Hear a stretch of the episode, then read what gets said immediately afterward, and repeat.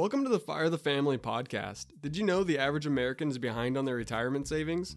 Imagine if your family could learn to budget, save, and invest enough to become financially independent. I'm here to show you through my own experience exactly how you can get on the path to financial independence and reach retirement on or before the age of 65. From age 19 to 28, Kayla and I have been married for nine years, had three boys, and earned four degrees combined with no student loan debt, and have taken our household income from zero to over $130,000 a year. We both want to invite you to firethefamily.com, where we have free tools and resources that you can use to get started on your financial independence journey. Now, let's get into the episode. Hey, welcome to episode 14 of the Fire the Family podcast. I want to thank you so much for uh, spending the time here with me today. I uh, hope you like the new introduction. Uh, that's a new development. I actually got a new uh, mic setup and um, can stop using the iPhone headphones microphone. It's a funny story. Uh, I used to have a YouTube channel. I've talked about it in past episodes, and I had probably $1,500, $2,000 worth of gear for recording from cameras to the computer to um, the microphone to the lighting and just everything that goes into that.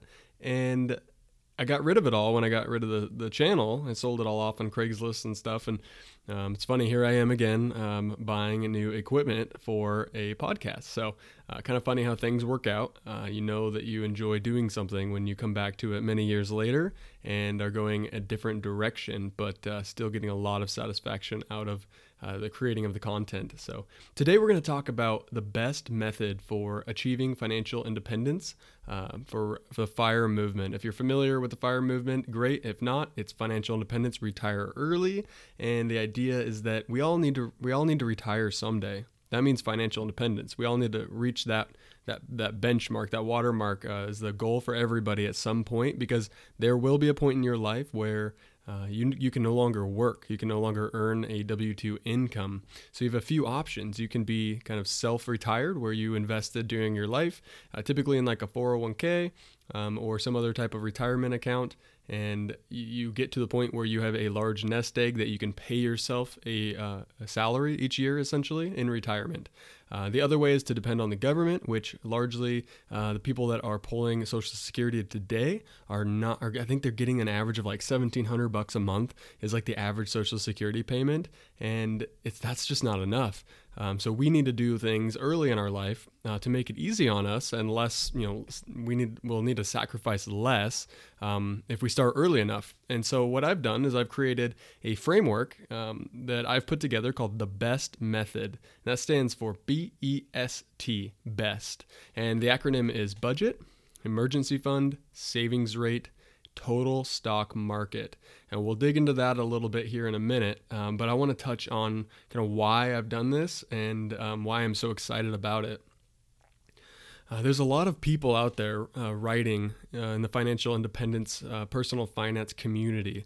And what I found um, over the last 10 plus years um, researching this stuff and, and, just reading it every day is that the majority of writers out there um, treat it as a journal and the rest are basically news outlets. And they kind of post whatever. And uh, a lot of times don't well most of the time don't take a stance one way or another. And they'll just kind of skim the headlines and and make clickbait titles. And they're about 300 word articles. And you don't get any value out of it. And so both of those things combine to make up what I would assume probably 95% of the personal finance uh, content creators out there. And very few actually dig into it and uh, plant a flag and represent a specific method or methodology or um, kind of recipe for success.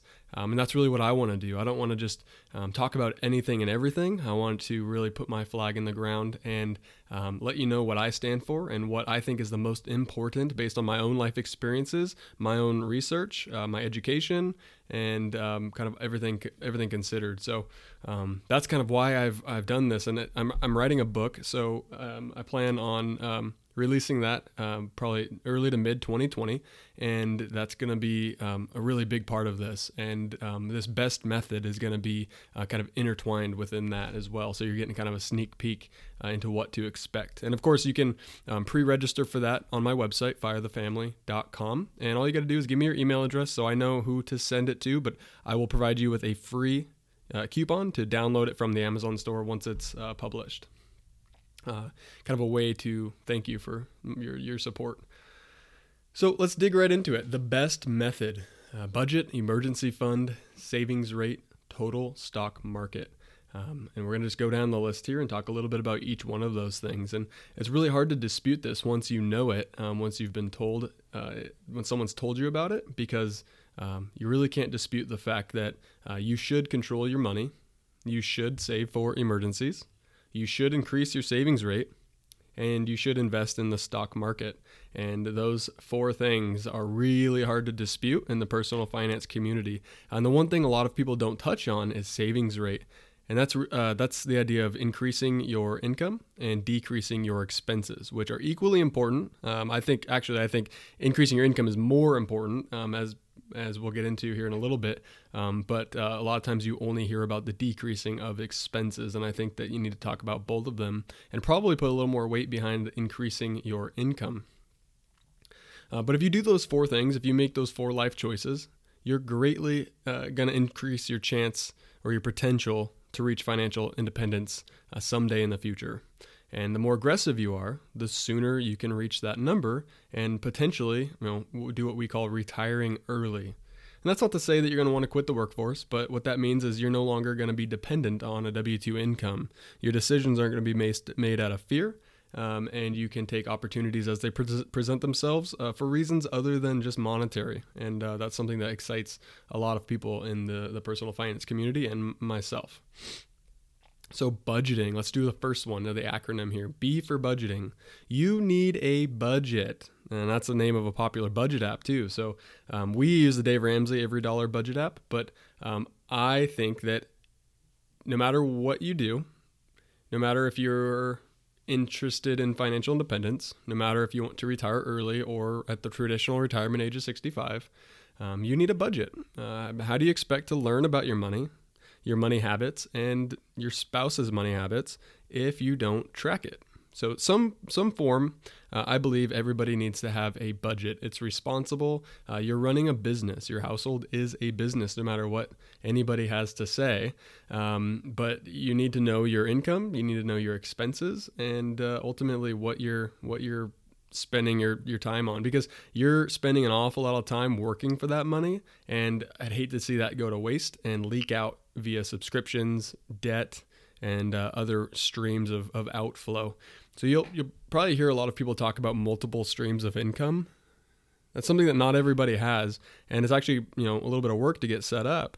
But what everybody does have is multiple streams of outflow, and that's dangerous, and that's why we end up in such you know deep debt as a society, and um, don't have any money at the end of the day when it comes time to retire. And a budget's less about control and sacrifice. It's really more about just running a quality household um, built on a strong financial foundation.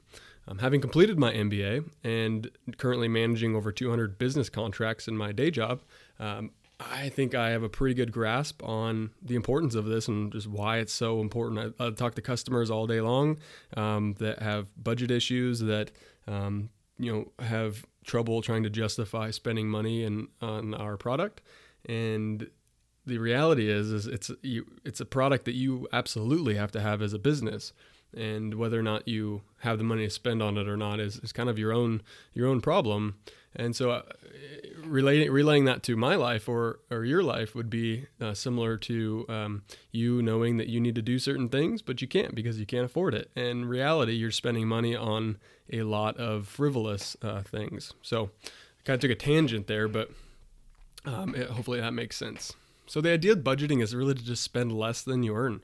Um, so if you can set that you know mark where hey I earn this much, let's say it's four thousand dollars a month um, after taxes and everything, that's the money that hits your bank account. Um, you can then look at that and say, hey, how much am I spending? Am I spending 4500 Because that's not sustainable. I'm spending more money than I'm making.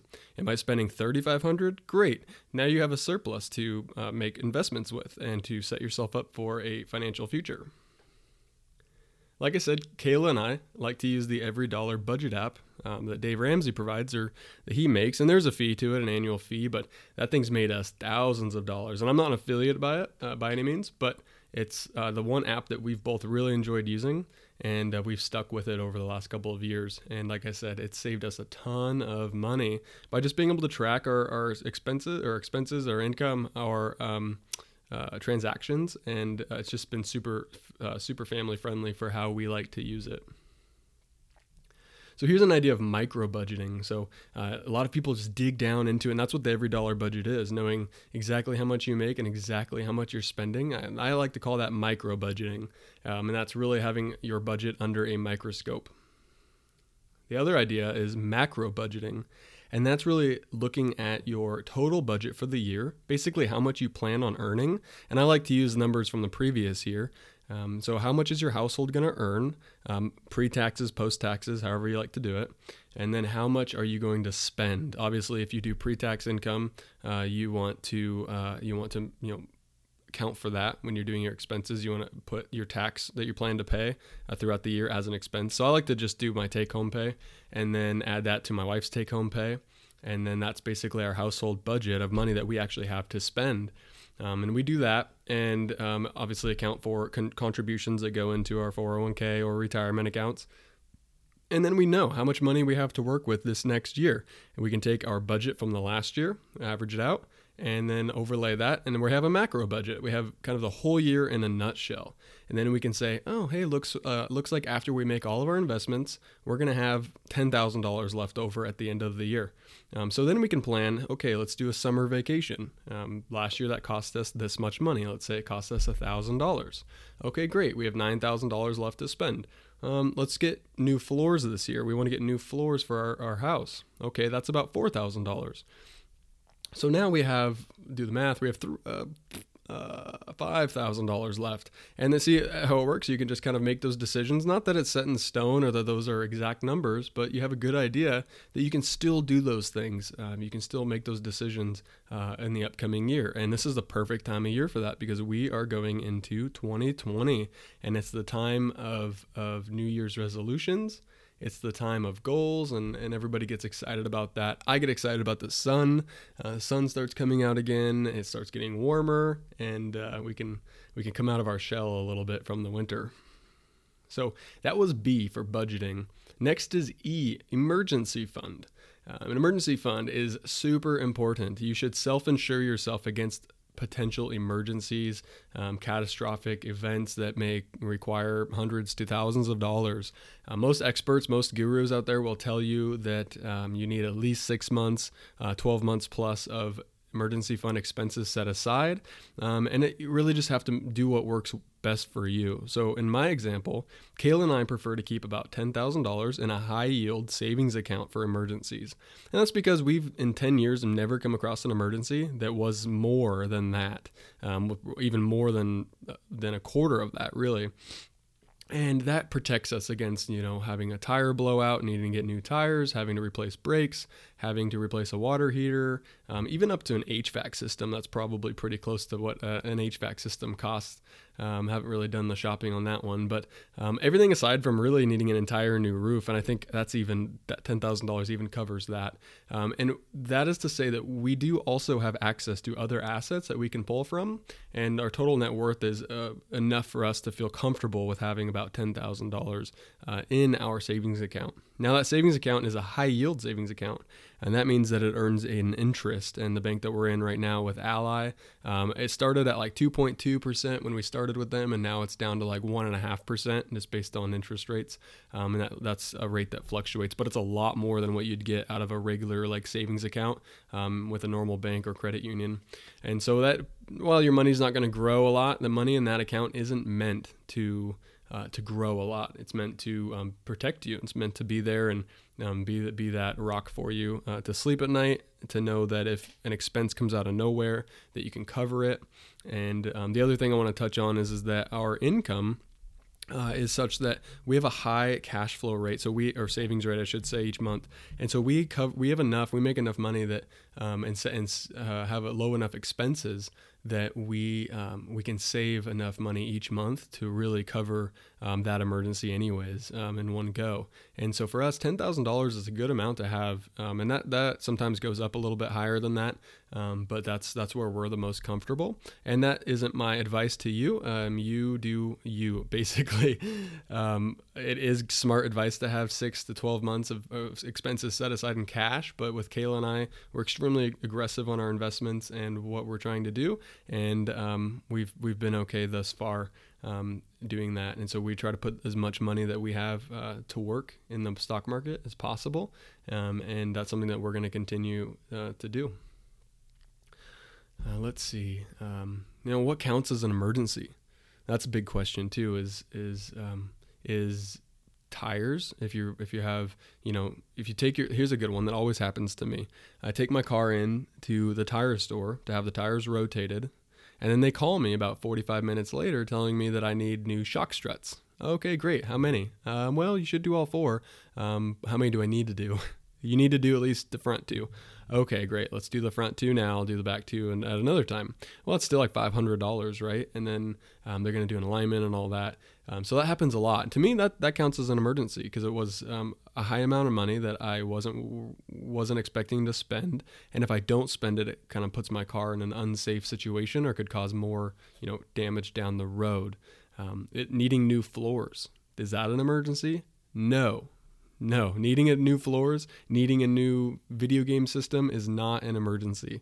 Um, so really, it's up to you to weigh what you would consider an emergency. But what a lot of people do is they have the money in the bank. They say, "Hey, I need some new clothes. Let's go drop 500 bucks on some clothes," and now you have less money in the bank for emergencies. And that's really a bad habit to get into.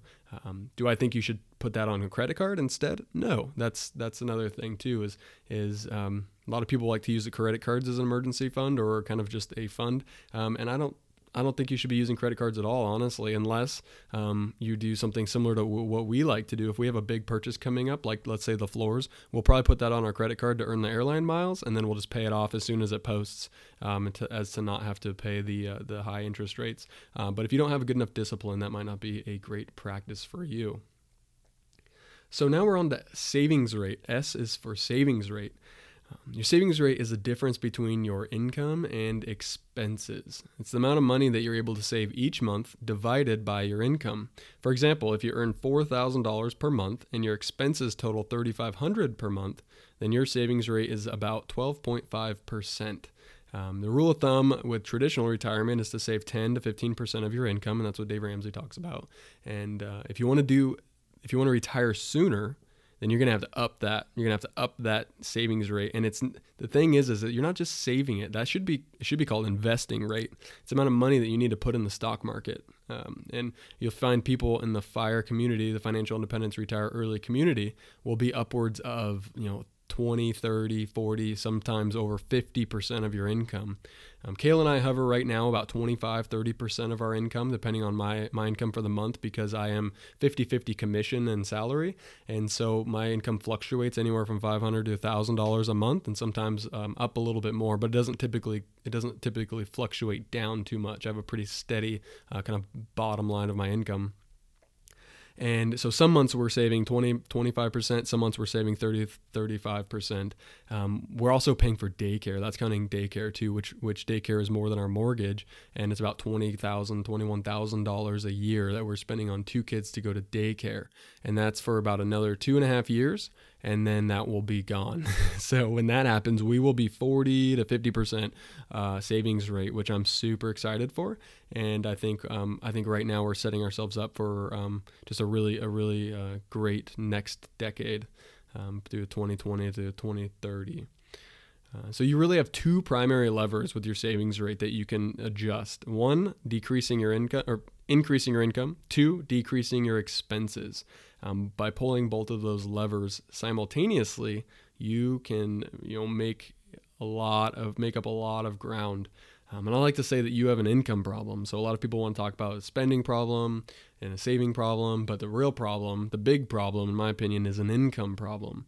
And that's just people that settle, people that uh, work for low low wage, um, that don't have any desire to try to get out of that and try to increase their income. There's so many ways to increase your income, not just talking side hustles and that kind of stuff, but um, just by by doing simple things like getting um, working towards a promotion or getting a different job that will pay you more. Typically, when you jump to a new job, uh, you'll get paid a little bit higher than what you were getting paid at.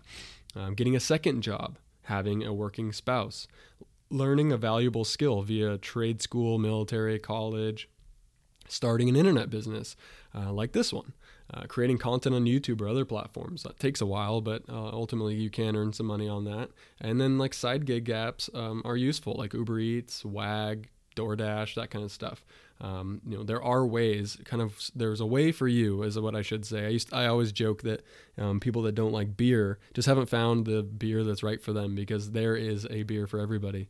And um, I like, you know, craft IPA type um, type beers. And uh, when I hear somebody say, I hate beer, it's like, well, well, you probably haven't had the right one yet that's right for you. And I feel the same way. There's a million ways to make a buck, and uh, you just have to find the one that works best for you. If you don't like people, um, if you don't, you know, if for some reason you can't work at a desk job, um, go tell business go to a shopping center and tell each business that you know you'll pick up all the trash out in their parking lot for um, a monthly fee. And you'll make sure that every night that there's no trash in their parking lot you get enough businesses on board in one you know one local area where you can park and kind of walk around and do that. You can make thousands of dollars a month. There's a guy that sells a course on it online. It's actually pretty awesome. Um, i haven't taken the course but i've seen what he's doing. It's really popular. Um, and i mean there's so many ways that you can that you can do it um, Kayla and I, for example, we took our income from zero dollars of taxable income uh, when I got out of the military and returned to college, and um, we were getting you know income from the GI Bill and uh, financial aid, uh, but we had zero dollars taxable income, and I, and I worked. Um, I worked for the state, um, helping veterans uh, transition from military to college, and I got a housing stipend for that. So we did make we did make some money, but it was zero. We had a zero taxable income. Um, to uh, basically, I, I went from that to seventy thousand dollars at twenty eight. Um, and all that. I you know was going back to I didn't graduate school until I was 26, um, and so 26, 27. So no, yeah, I was 26, um, and so I went from zero to seventy thousand dollars in like two years. Um, the first year out of college, I made forty-two thousand. Second year out of college, I've made 70, which is this year. And um, when I was in the military, I was making like 20, 23,000 was the highest I ever made, not counting housing and total benefits. Um, and then my wife went from making about $1,000 a month uh, teaching preschool and running a preschool uh, as a director to working full time as a kindergarten teacher this year. And she's on track for about 55 um, this year. And so combined, we're well over $130,000 before tax. And I think that that's only going to keep increasing as I haven't quite hit my upper uh, ceiling yet on my job. So how did I do that? Um, you know, in such a short amount of time out of college, uh, really it was just because I earned two promotions at my job. I went from being a cold caller, making cold calls, about 60, 70 calls a day, and um, calling on businesses, to making it onto the sales team uh, as a transactional sales rep, which was kind of the entry level into the sales team. And then went from that to being an account manager, uh, where I've been there for about 10 months now, nine, 10 months. And um, I'm, I'm, pretty excited. Uh, I've been in the company for about two years total. And uh, that's that's how that happened. Uh, during that time, I got my MBA. Um, did it through an online school, an accredited online MBA program. And uh, so I was doing a lot um, while, and I started building this website in like May, June, and I started posting content to it in July. And uh, I've just been writing my face off. It's been awesome. Um, so I've always got a couple irons in the fire, and this is how I've chosen to increase my income. So it works well for me. I enjoy creating content and uh, talking to you, and you know, uh, hopefully providing some value and some insight into things that you can do uh, to make your life a little bit better. Um, so the other thing is, uh, you, you, know, the one lever was income, the other lever is uh, spending or expenses. So quick ways to reduce your spending expenses. I'm not going to get too much into this because this is what everybody talks about. You know, you'll you listen to Dave Ramsey for 15 minutes and you'll you'll get an earful. Um, so here's some quick ways: cancel subscriptions, get out of debt, stop taking on new debt, reduce your restaurant frequency, learn to cook. Uh, use grocery kickback apps like Ibotta. Kayla, my wife, has made about $256 this year so far, or in the last six months. She's made over $500 this year in kickbacks uh, from grocery shopping using Ibotta. And um, we buy groceries in bulk through Costco. um, well, not groceries, well, some groceries, toiletries, meat, um, some things like that that we go through in the house, and then stop going out to the mall, to the stores, uh, stop going on Amazon. People use that as entertainment. Find a better form of entertainment than shopping. You do those things, you'll reduce your expenses, you'll reduce your spending, and that will probably save you 200 to 500 dollars a month. And um, that's pretty much where most people, I think, um, have a lot of room to cut.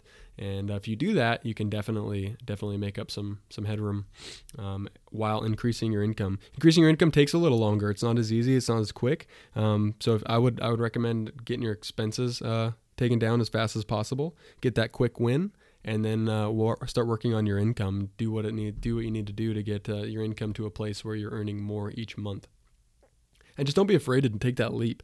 Uh, there's tons of jobs out there. There's tons of work, and, and almost every industry grew uh, this last year, except for I think mining and logging. Logging was one of the few that didn't grow. Uh, my voice is starting to crack. It's kind of funny. Um, practice minimalism, not materialism. I think you should practice both so you get a feel for buying those fancy items and what they do, they don't bring to you. You think they're going to bring you joy? They won't. Um, once you get that under your belt and experience that a few times, then you're on the path to minimalism and you can stop surrounding yourself with stuff and stop suffocating yourself with having to having to have the nicest of the nice. So once you get that under control, you can move on to the final part of the acronym T for total stock market. And the idea here is to invest in the stock market.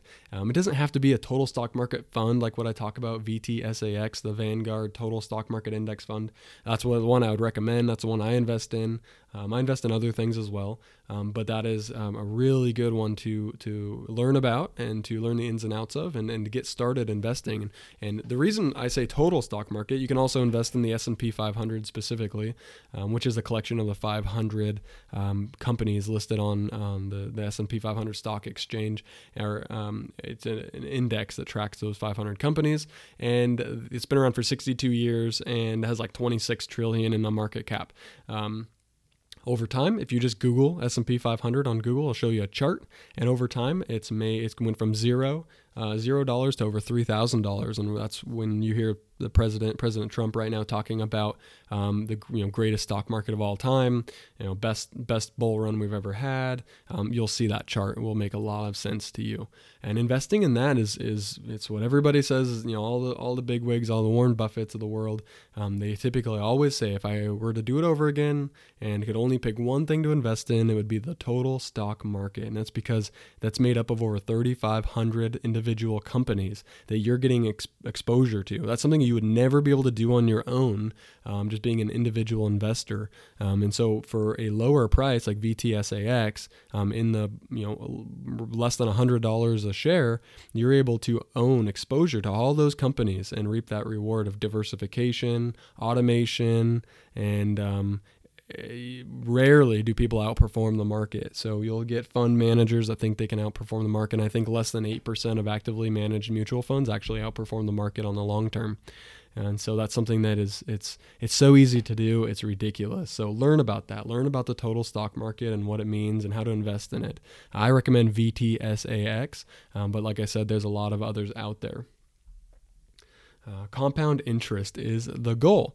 Uh, you want to set yourself up to put enough money in your account to earn interest on your interest, and that's what compound interest is. So, a 7% uh, return on investment probably doesn't sound like much, especially when you're just getting started. But as you contribute consistently over time, that 7% has a huge effect.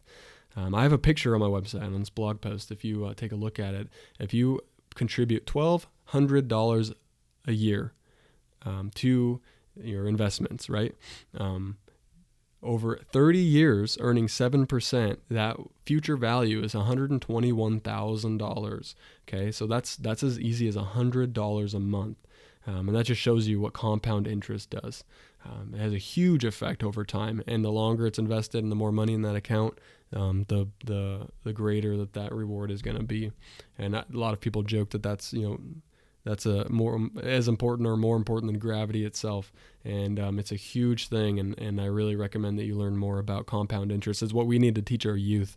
We really need to t- teach them a lot about what that means and how it works Uh, low investing fees. So that's the other thing too with uh, something like VTSAX is your fees are, are well below one percent. If you have a financial planner, they're going to charge you like one to three percent to manage your money. They're going to invest you in mutual funds that have high expense rates. You're going to be giving a good amount of your money over to fees um, and uh, minimums. And with something like VTSAX, uh, your expense ratio is 0.04 percent, almost nothing. And it's because it's kind of an auto automatically managed. There isn't a fund manager that makes decisions. It doesn't rebalance. You're just buying the entire stock market. It's pretty awesome. Um, so moving on from that, I mean, I've kind of talked about the whole thing. Um, the best acronym, uh, the best method for achieving financial independence, retire early, um, budget, emergency fund, savings rate, total stock market. Obviously, I'd love to hear your feedback, what you think about this. If it's memorable to you, is this something that you uh, believe in? Do you trust me that this is the way uh, to reach retirement someday? Um, is this uh, something that you've implemented? How far along are you? It's definitely not like a baby steps. You don't have to do one, two, three, four things uh, one after another. Um, you can definitely put your emergency fund in place. You can get a budget in place and then start looking at your savings rate and how much you can actually invest in the total stock market. And the rest is just just being consistent and giving it time and doing the same thing, executing it each month, every day, every year, uh, every week, and um, just going the path, just walking the path. And once you're on that path, it's like, okay, cool, I've got everything going. It's all kind of automated, and I make money at my job. That money goes to my paycheck, and out of my paycheck comes money into my 401k. My employer has a 401k match, so there's some money there and then my wife's paycheck goes into her retirement account, and then what's left comes into our bank, and then from there we have this much money uh, that we we have coming in, we have this much in expenses, and then we might have a little bit left over after that. Maybe we invested in a Roth IRA, uh, which you can invest up to six thousand dollars a year in, or maybe we use it for future purchases that we have, and you really just start having that conversation. Uh, so on the website firethefamily.com, I've got a bunch of tools and resources for you. Uh, they're free. They don't require anything. You can just go on there and check them out and download the PDFs. Um, there's a fire calculator. It's an Excel Excel calculator you can use uh, to really you know work the numbers and see if you're on track or not to get uh, to a, a, place where you could uh, become financially independent. I have a fire flow chart. Uh, that flow chart allows you to kind of see what's coming up, things to think about, questions to ask, and where you're at uh, along this journey. Uh, money marriage checklist. It's a list of topics that you can uh, talk to your spouse about, and you should talk to your spouse about probably before getting married. But if you haven't yet, then it's a great third party authority to um, to lean on rather than saying like, you know, hey honey, I want to talk about these things, and then just kind of winging it. It's great to have those talking points, and you can say, hey, you know, Nick and his wife talk about this stuff, and it's really helped them a lot. Um, I'd like to see, you know, if we can talk about some of these things too. Uh, and then a goal worksheet on there. It's really simple. You can just write down your goals for the upcoming year. Uh, you fold it up, put it in your file cabinet, and then I'll remind you um, December 20, December 31st of next year, 2020, uh, to go back and grab that if you forgot about it and, and read that goal worksheet and see what you've accomplished. Um, in addition to that, I sign up for my for my ebook. I'll send you the code for that when that launches. Um, and other than that, you know, keep hanging out with me. Uh, go visit the website. Uh, come back for the next episode. Uh, leave me feedback on whatever app you happen to be listening to this podcast on. It goes to Apple Music. It goes to Spotify. It goes to several different platforms. And I hope you like the new format. I hope the quality is um, improving, and I really hope to be bringing you uh, a good amount of value uh, for for your time. So thank you so much. I do appreciate you, and uh, we'll talk to you soon. Thanks.